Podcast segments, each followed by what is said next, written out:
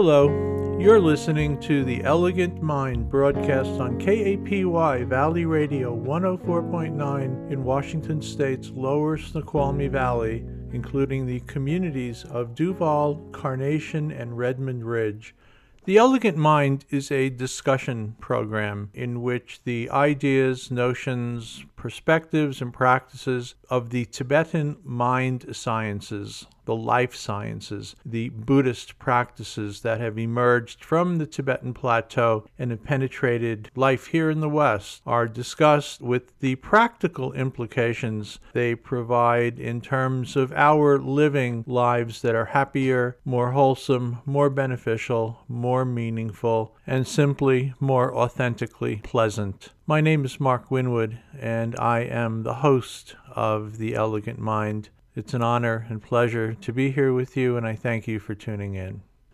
On today's broadcast, we're going to answer a couple of questions that I've been asked recently by friends, and students. One of them is a very basic question, and it's why am I doing this? Why do I spend so much time sharing Buddhist ideas and Buddhist notions? Why do I spend so much time doing the writing that I do and these broadcasts? Why am I planning to be away for a month in Nepal, being on retreat, helping other folks on retreat get the most out of their time in monastery outside of Kathmandu? Why am I doing this? The second question that I'm going to answer is perhaps just a little bit more challenging. It was posed by a, uh, a longtime student who is having difficulty overcoming what we call self centeredness, self obsession, self desire, selfishness. Trouble overcoming always thinking about themselves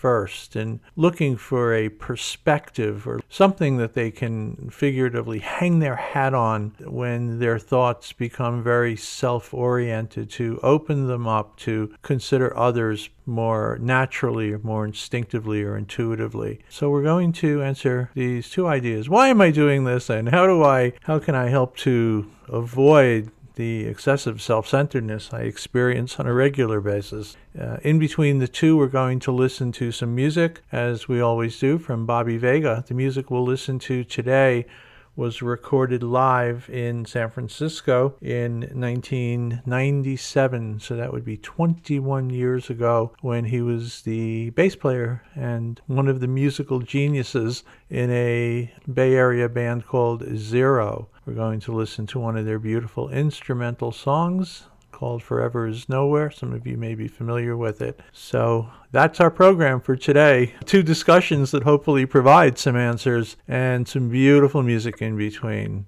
This is The Elegant Mind on Valley 104.9 FM, serving the lower Snoqualmie Valley of Western Washington State. We're also streamed on the internet at www.valley1049.org.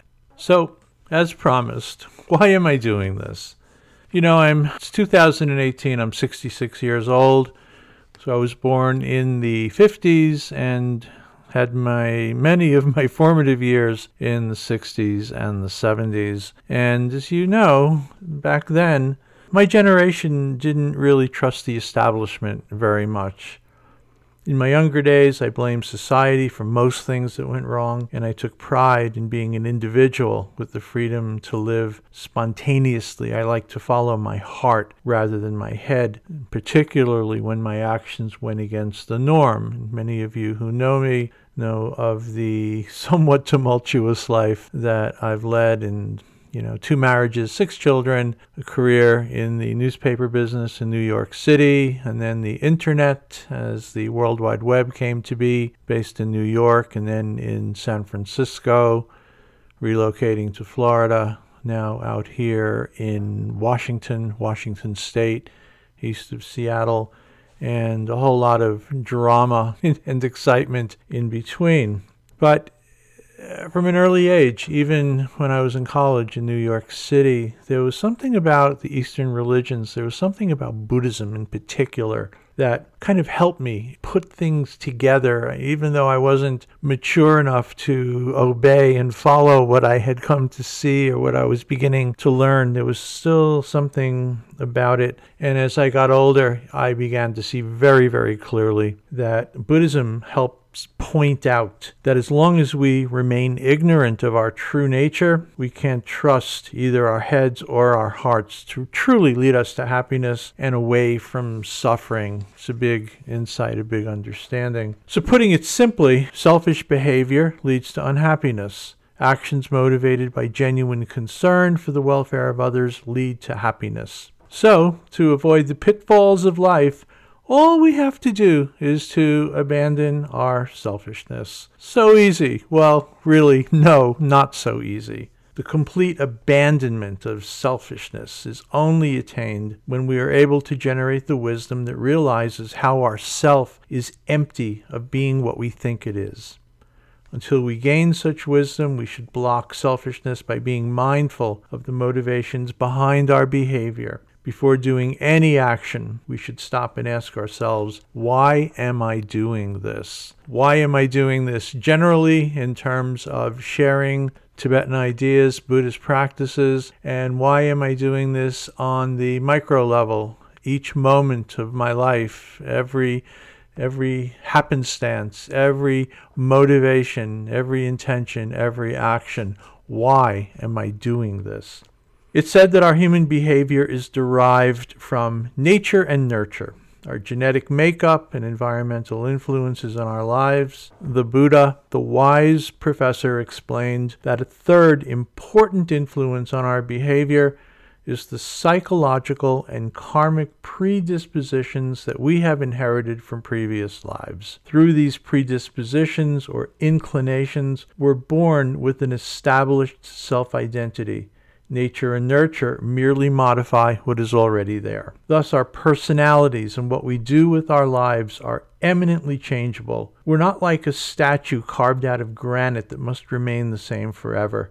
We have no control over our genes, well, not yet anyway, but we can improve our personality and behavior by selecting constructive environmental influences and psychological tendencies and abandoning their destructive opposites. The opportunity to improve our personality is afforded by our quality of discriminating intelligence or knowledge that is free from doubt. In relation to our behavior, the term discriminating intelligence means we can distinguish between correct and incorrect actions in terms of achieving happiness for ourselves and others, and we can do this through analyzing our experiences in life. All religions, really. All religions teach a fundamentally similar type of morality, although we may rely upon Moses or Christ or Buddha for the theory, the knowledge of morality that we acquire through this analysis is ours. It belongs to us. Seeing the underlying principles of morality is one thing, but then acting upon them is another. Acting in a moral way is difficult because sometimes we have to oppose our habitual tendency to follow innate and acquired selfishness and desire and anger. This is where faith is required. Trust in the purity of motivation of our spiritual teachings and in our ability to attain our goals of awakening. Give us the courage and determination to choose moral behavior and oppose non virtuous impulses that arise in our mind. Faith and morality provide the foundation of the path to freedom from suffering. So, in general, our ideas or impulses to do things are either stupid or intelligent. Stupid ideas come from mistaken beliefs. Drinking excessive quantities of alcohol with the belief that it's a manly and honorable thing to do is an example of behavior arising from a stupid idea. Drinking excessive quantities of alcohol through desire for the state of intoxication, believing it to be a state of superior happiness, as so many do, is equally stupid. There are plenty of other examples of stupid ideas in our lives. I invite you to think about these as well. And then there's the intelligent ideas. Intelligent ideas come from morality and loving kindness and wisdom, understanding the relative and ultimate natures of things. In the Buddhist terms and the Tibetan mind science terms, relative wisdom includes our understanding of the changeable nature of everything around us. By not clinging to the wrong concepts of a fixed world where everything and everybody is safely predictable, we become much more easygoing and capable of adapting to change. This relative wisdom also includes our understanding of the unsatisfactory nature of whatever has arisen from karma and afflictions. Imperfection rules our bodies, imperfection rules our minds and our environment. If we can enjoy being what we are and avoid feeling frustrated every time things go wrong, we will be much easier to live with. Those who possess this wisdom understand that nothing exists in its own right.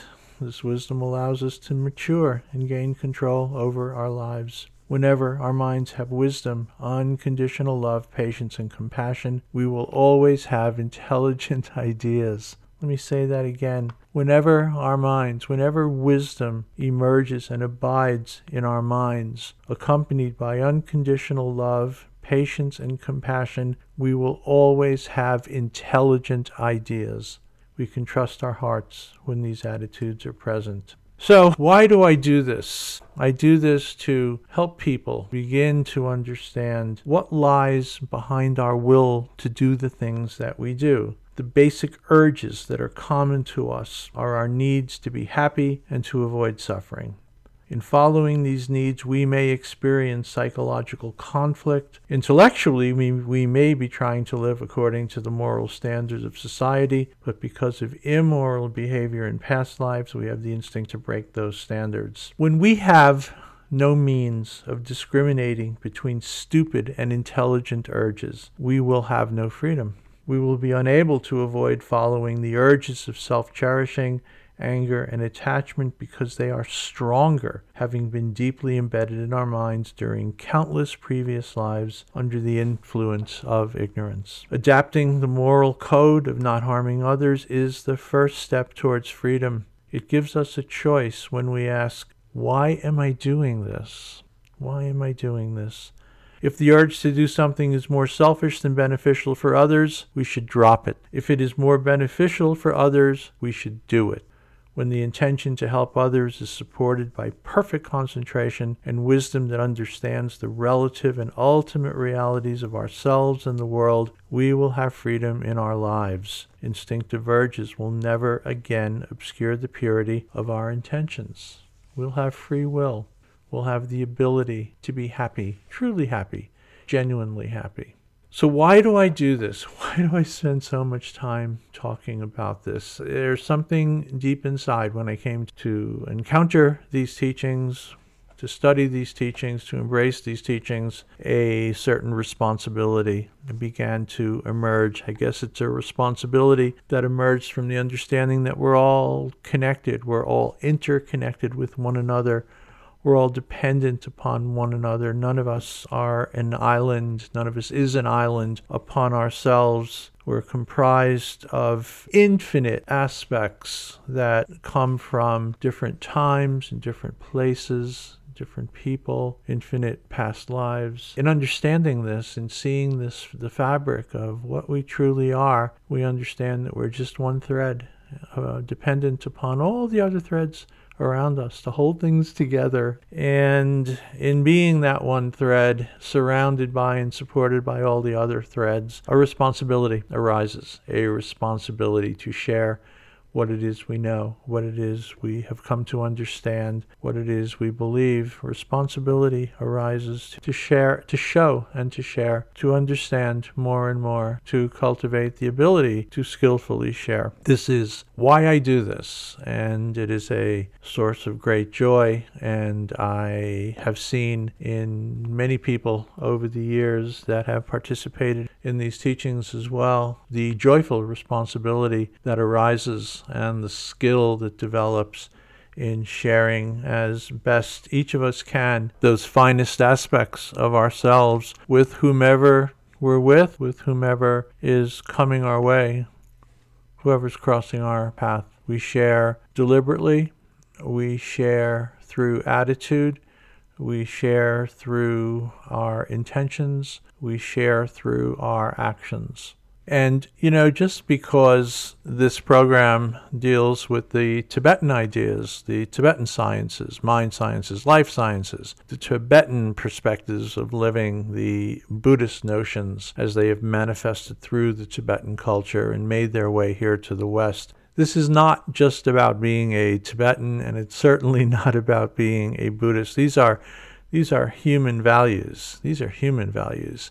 And this is demonstrated by how these teachings emerging from the Tibetan plateau with the Dalai Lama's escape from Chinese oppression in 1959, how these teachings have manifested throughout the world Australia, New Zealand, and, and Eastern Europe, and Western Europe, North America, South America. These teachings are everywhere and they are not embraced by people who necessarily want to become Buddhists. They're not embraced by people who want to leave whatever religion it is that they practice or have practiced, or whether they have no religion is immaterial. These are practices of mind science, of life science, of humanity. These are teachings and practices of wisdom that bring forth fearlessness and confidence, that bring forth clarity and compassion and kindness and love and generosity generosity and acceptance. These are teachings that reduce fear and hatred, fear and anger, fear and jealousy, fear and arrogance, depression, selfishness, insecurity, unquenchable desires, pride, and self importance. You know, when it comes to pride and self-importance, sometimes people question, well, why, why, why is pride and self-importance harmful? Well, again, when we have the exaggerated mind of pride and self importance, it leads us to believe that we're special or we're better than anyone else. So our importance becomes exaggerated. We cultivate this very strongly grasping self and then we begin to look down upon others with disrespect. We can feel superior to everyone. It can make us feel we possess qualities that we don't. It can also cause us to rejoice at others' hardships. We can feel proud about sometimes overcoming or maybe even cheating or tricking others, being more clever than others learning how to cut to the front of the line effectively and get in front of others. So, pride, this all comes out of pride, excessive pride. Pride can be a great obstacle to the development of kindness and compassion and equanimity. So, this is why, this is why we do this it's these understandings. And again, I want to emphasize that R word that so many of us dislike that R word responsibility, personal responsibility. It's not something that we look for. It's not something that we try to cultivate. It's something that arises naturally when we begin to really get an accurate idea, a genuine, authentic view of who we are and who we're not, and how we relate to everything around us and how everything around us relates to us. This sense of responsibility begins to emerge and then we do what we do to meet our responsibility in in my case I like to share these teachings and these understandings here in the west as many of you know, we have regular bi weekly, every other Thursday meetings at Longevity Foods in downtown Duvall on Highway 203.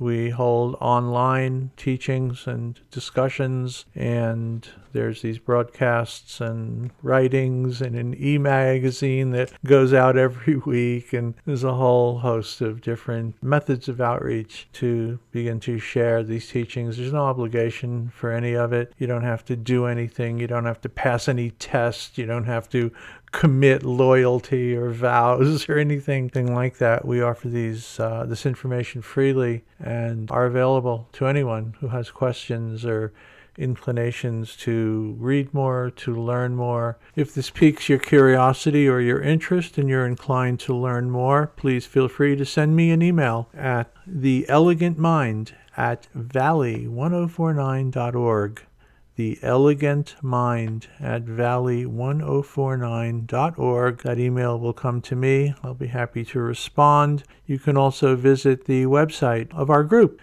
at www.chenrezigproject.org. That's www.chenrezigproject.org lots of information there, including a calendar that is, I believe, out of date, but I'll, we'll get to that. But there's email and contact information there as well. Lots to read. And I do hope if you're at all inclined to reach out and be in touch, I uh, urge you to do so. Follow your inclination to uh, to learn more. So once again, this is Mark Winwood, and you're listening to the Elegant Mind on Valley1049.org FM serving the lower Snoqualmie Valley of Washington State. So it's music time. And as you know, each week I share some music from a, a friend of mine, long friend of mine, long time friend of mine, named Bobby Vega. Bobby is a Bay Area, San Francisco Bay Area musician. He's a bass player, he's a composer, he's a teacher, he's world known in the music industry. And Bobby has uh, we've been friends for a long time, and we've we've gone through some things together. And when Bobby heard that I was doing this program, he offered any of his music, any music that he's played, he's offered where I feel it's appropriate or would be enjoyed to uh, to share his music. So we've been doing that week after week after week, and today I'm going to share with you a song that his band Zero Zero played. Zero was a Bay Area band, Northern Bay Area, centered mostly in uh, West Marin County. The members of the band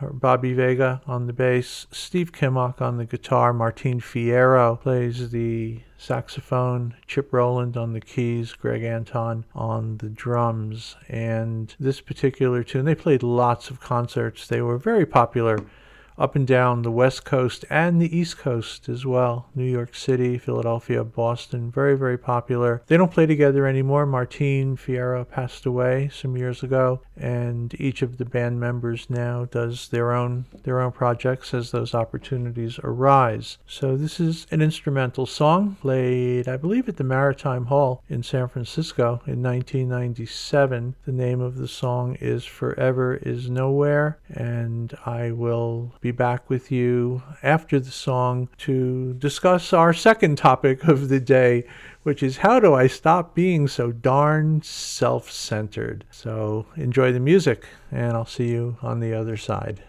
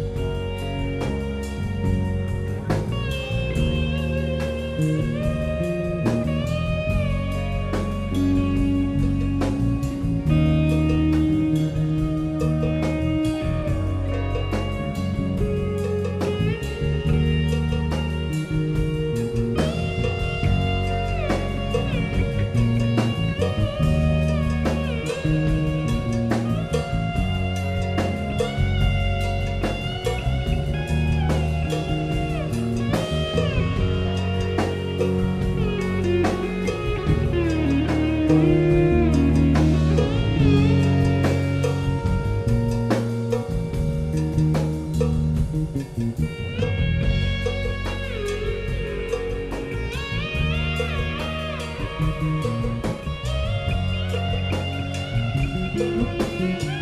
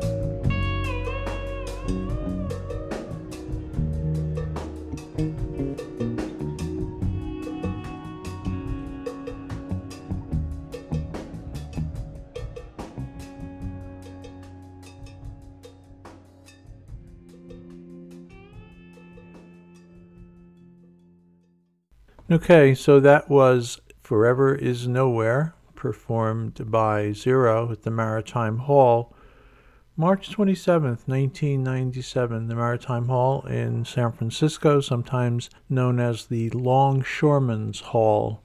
Zero, Forever is Nowhere. So, as promised, how do we begin to reduce the instinctive, intuitive, unconscious self centeredness with which we perceive everything around us, everything about us? How do we stop instinctively seeing everything in terms of what it means to me, but perhaps a little bit more equanimously, a little bit more open mindedly in terms of how does it all mean, to, what does it all mean to us? Rather than me, what does it mean to us?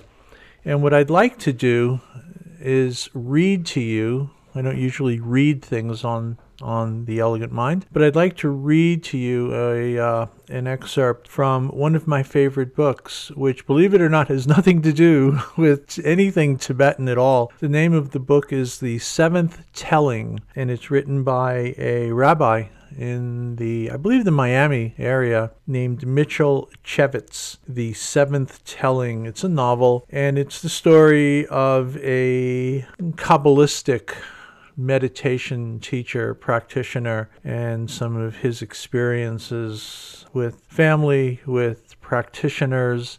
And it's a really, it's a wonderful book. You know, it's one of those books that a friend of mine, my friend Bernie in Brooklyn, suggested I read it, and when I was done with it, I was I was absolutely enthralled. It was just such a it was a long time ago, fantastic read. It's one of those books that at some point in time I went on to Amazon and ordered, I don't know what it was, five or six or ten, I'm not even sure, copies and had them sent to my friends to read this book. Read this book, The Seventh Telling. And I'd like to read an excerpt. It's metaphorical and is set on a submarine in the Gulf of Tonkin during the hostilities there. So it's a Navy story, and I believe it's useful in illustrating self centeredness. Lieutenant Keiton had been an operations officer on the submarine during his tour of duty in the Gulf of Tonkin.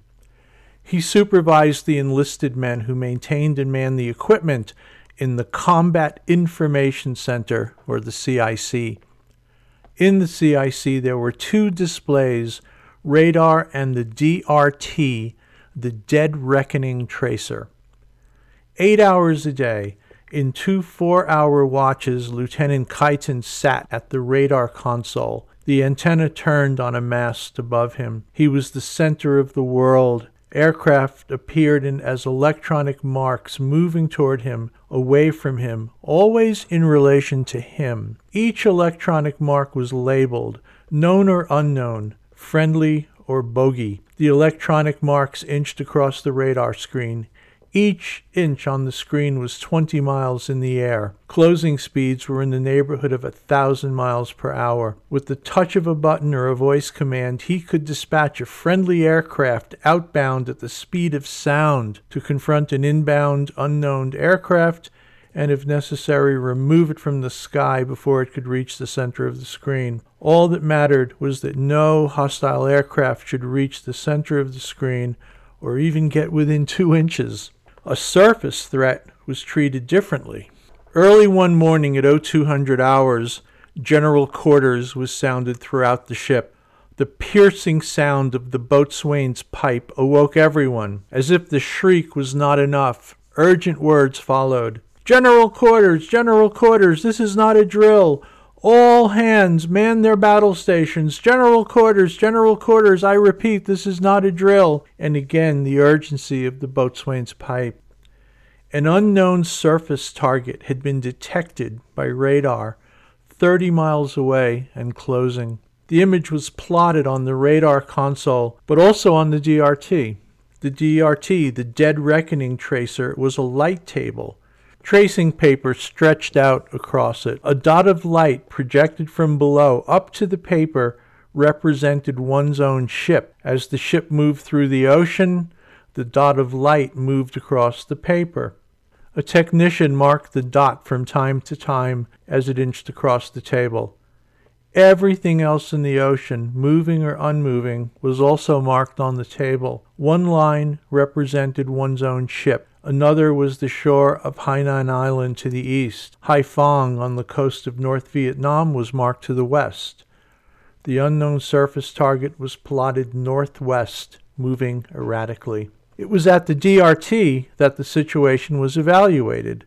Like gods, the officers stood above the world, watching the movement of all the ships in the ocean. Here a ship might appear, and there disappear, either out of range or removed by missiles or gunfire. It was from the DRT that the decision was made to engage or not. Was the threat real? Lives depended on the evaluation. On the DRT, one's own ship was but another track along with all of the other tracks visible in the world. On the radar console, one was at the center of the world, and everything else in the world moved in relation to that center. The radar console presented a subjective view of the world. The DRT presented an objective view. The officer who sat at the radar console became alarmed and then more alarmed as the target closed. In missile range, he declared. At the DRT, the situation was less alarming. Wait, Lieutenant Kyten suggested. He's no threat yet. In gun range, the radar officer shouted. We can get him with our guns. A message confirmed that fire control had acquired the target. Wait, Lieutenant Kyten suggested, again from the dead reckoning tracer. It's still no threat. The captain needs a recommendation, the executive officer proclaimed. I need a recommendation. Speak to me. Shoot, said the radar officer. Wait, said Lieutenant Kyten. The executive officer looked over the shoulder of the radar officer, saw the target, and then turned to the DRT. Lieutenant Kyten traced for him the erratic path. No threat yet, he repeated. To the bridge, the executive officer said, Recommend guns locked on and tight. To Kyten, he said, You'd better be right. Four hours they watched the track of the unknown surface target. Was it a torpedo boat? A fishing boat? It hovered at extreme torpedo range. To be sure, they might take it under fire. 300 lives were at stake aboard the Navy submarine maybe four lives aboard a fishing boat, if that's what it was. Four Vietnamese or Chinese lives on a fishing boat that had wandered too far from port, or nothing at all, Lieutenant Kyten ventured. It doesn't move like a boat. It might just be some garbage floating in the water. The sub remained at general quarters, all battle stations manned until daylight. Radar traced the target, fire control locked on. At daylight, the target vanished from the screen. There was nothing there. No torpedo boat, no fishing boat, no hostile boat, no garbage, nothing. They had been tracking an electronic anomaly all night. There was no threat, nothing to be destroyed other than the night's sleep. The crew, not on watch, returned to bed for an hour or so. You were so certain, the executive officer said to Lieutenant Kyten. What would you have said if you were at the radar console? Lieutenant Kyten shrugged. Shoot, he admitted. It's all a matter of point of view. From the inside looking out, it was a threat, but from here looking down, nothing. So thank you to Mitchell Chefitz for that for that illustrative metaphorical story. You know, it's all a matter of view. This is one of the things that the Tibetan teachings are so clear on. Everything that we encounter, everything that we experience, it's all a matter of view. We all have the radar. We walk around at the center of our universe and we see everything in relationship to ourselves.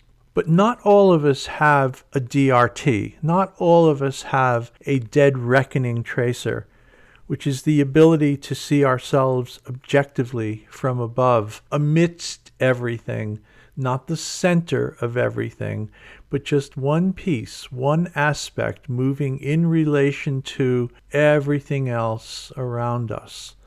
I share this story with you not because it's it's so instructive, which I think it is, and so perspective, but there is a skill here. There's a skill to be learned here, and that skill is how to get above yourself and look down.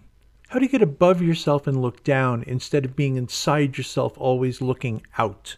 If you get above yourself, looking down, what will you see? Well, in my case, you'll see Mark, Mark Winwood down there. Mark, who had a uh, you know challenging life and lots of ups and downs and and uh, you know lost both his parents and and again the marriages, the divorces, the the, the children, the, the challenges of working a very, very stressful job in, in Manhattan, very, uh, very demanding, very stressful, lots of changes going on all the time, always wondering if I was capable to handle what was coming my way in, in a professional way, in a successful way, and, you know, getting pushed around a lot in the world banging into people, banging into situations and challenges here and there, you know, and that that was me. There I was in, in, New York and then down in Florida. You know, here's here's where I had joy. Here's where I got hurt. Here's where changes, big changes occurred. And here I am now, an elderly man living out in Washington, hopefully with still a uh, a ways to go hopefully a ways to go. So when you stay up above and you look down, you can see how awesome things can be. You can look down. You can look down at yourself. You look down at your own body. You see the thousands of things that have to work together in this body so it can live and breathe and move about. You know, how does a body like this come to be? Is it just by chance? What's the purpose? Is there a purpose of it all? Is this lifetime we trace in the air, is it just some kind of a random walk or is it going somewhere? You know, when you're up here looking down, you begin to ask questions like that. You begin to ask, you know, what is this and what is it? Where did it come from and where is it going? These questions are important. I think we need to ask these questions. And I think as we get older, we experience more and more we watch so much more going on around us. We learn from what's happening around us. I think we need to ask these questions. And when we do, when we authentically and genuinely begin to look at who are we and what are we and where are we and what are we a part of, I think the answers become very, very clear that we are an interactive aspect. We are an interdependent aspect. We are a impermanent, always changing aspect in an environment in which everything around us is changing all the time. And again, from that point of view,